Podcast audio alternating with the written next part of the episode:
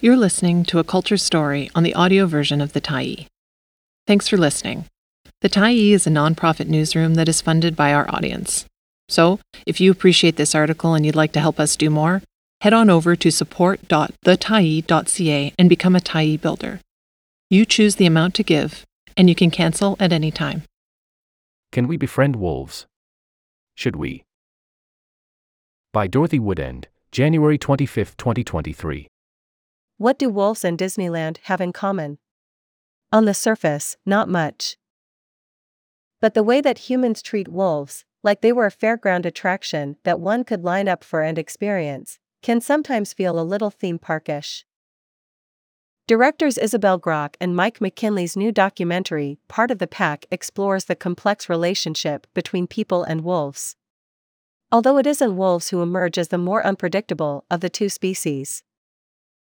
Cheryl Alexander spent seven years documenting the life of a lone wolf named Takaya on a small island just off the coast of Victoria. BC Alexander discovered the animal accidentally, after which she visited it every few days, taking photos and filming its activities.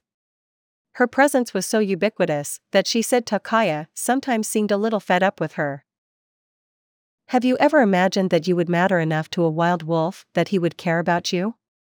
She asks. Imagine is perhaps the operative word. Alexander turned Takaya into something of a global celebrity. She published a book and was part of a documentary about her relationship with the wolf. In one scene, she shares with the pack filmmakers the paintings and drawings of Takaya that people have sent her from around the world. It's a touching moment, until one remembers that the end of the story for the wolf, at least, was the end of its life. After swimming to Vancouver Island, Takaya led authorities on a chase throughout a suburban Victoria neighborhood before getting cornered in a backyard. Conservation officers tranquilized the animal and relocated it to a more remote part of the island. Despite these precautions, however, Takaya was shot and killed by a hunter. There isn't a direct causal link between Alexander's many years observing Takaya's life and the wolf's death. But more than animals who turn and run at the first sight of people, animals that become habituated to humans run a far greater risk of being killed by them. As conservation scientist Chris Darimont explains in the film, it's not wolves that want contact. It's humans. Some may feel that perhaps when they're approached by wolves, that wolves are seeking some sort of connection. I don't think that to be the case, says Darimont. I think wolves are investigating the context. I think if anyone's seeking a connection, it's humans. Wild Apartment Life The film follows the life of Samantha Law, who grew up in a small town in northwestern Ontario and adopted a wolf dog named Luna before moving to Vancouver. As she says in the documentary, she took on the animal in spite of her then boyfriend's advice to steer clear. After her boyfriend broke up with her, Law says it was Luna who nudged her away from taking drastic action after the breakup. When the pair was standing on a bridge, watching the rushing river below, Luna interrupted her owner's fatalistic train of thought with a gentle nosing and look of concern. She saved my life, says Law. Living with a partly wild creature in the middle of a city proves difficult. Law is frank about her struggles with Luna, whose activities ranged from destroying sections of her apartment to burying an entire turkey deep in the couch cushions. Eventually, Law was forced to padlock her fridge in order to prevent her furry roommate from breaking in and taking food. While wolf dogs are a particularly challenging animal in a domestic setting, this isn't exactly their fault. They embody a fracture between two competing natures, they are part pet, part wild predator. This gives rise to an animal that is effectively split in two, and the deep division gives rise to a being inherently in conflict with itself. In spite of the difficulties, the Luna and Law pair did their best to get along, even developing ongoing friendships with other dog owners. In the face of attacks on humans, carrying on his family. The film also follows Gary Allen and his wife Sally, who raised a number of wolf dog hybrids on their property outside Nanaimo.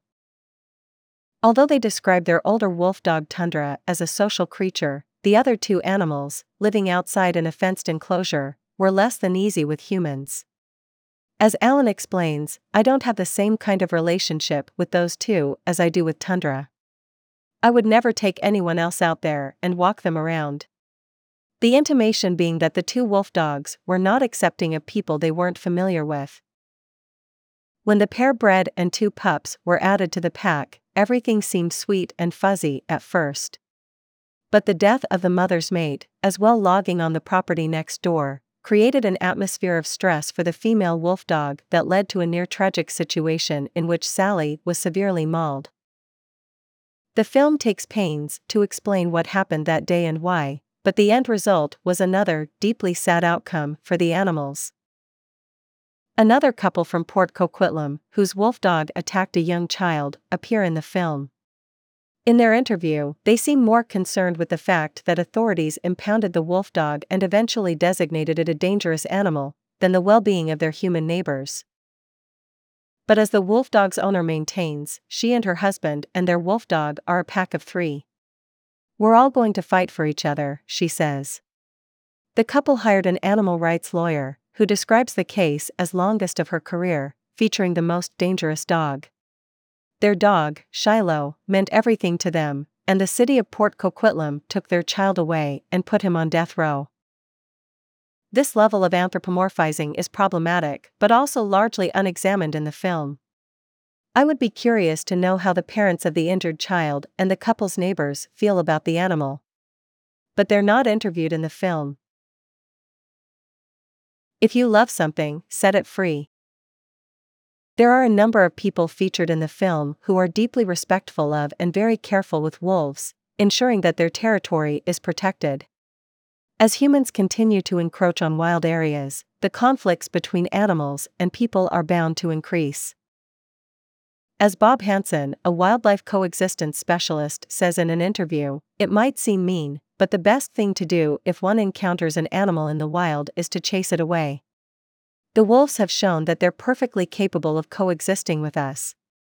But for them to survive in the long term, we have to teach them survival skills for this modern world, and the main survival skill is be wary of people, says Hansen. Be cautious of us. Humans do not make this easy. Takaya became such an attraction that authorities urged people to leave the animal alone. Warnings that had little to no effect. Meanwhile, Gary Allen still takes his wolfdog Tundra into schools and other facilities to offer educational talks about the human wolf connection, although he's not above getting into arguments with random people in parking lots about the wisdom of having a wolf dog in a public place. The story of humans and wild animals is often not a very happy one. Despite the film's commitment to allowing people to tell their stories without editorializing, the misunderstanding, confusion, and occasional outright harm become difficult to rationalize. Wolves are not paid mascots, happy to pose for photos with tourists in Gore Tex jackets and hiking sandals. They are wild predators who should be left alone. By the end of the film, you might be feeling a mite frustrated with the folks profiled, all of whom purport to cherish, love, and care for wolves. They seem sincere in this endeavor. But there is an element of self serving neediness that undercuts the sentiment. At the heart of it all is human sadness. I see loneliness. And a desperate need for validation. Pity the poor animals that have to bear the weight of this burden. Part of the pack screens at the VIFF Center on January 27 to February 2. The filmmakers will offer a can day following the screenings on January 27 and 28. Thanks for stopping by the Tyee today. Anytime you're in the mood to listen to important stories written well, we'll be here. And if you'd like to keep independent media going strong, head over to thetyee.ca and click on the Support Us button to pitch in. Finally, big, big thank you to all of our Tyee builders who made this story possible.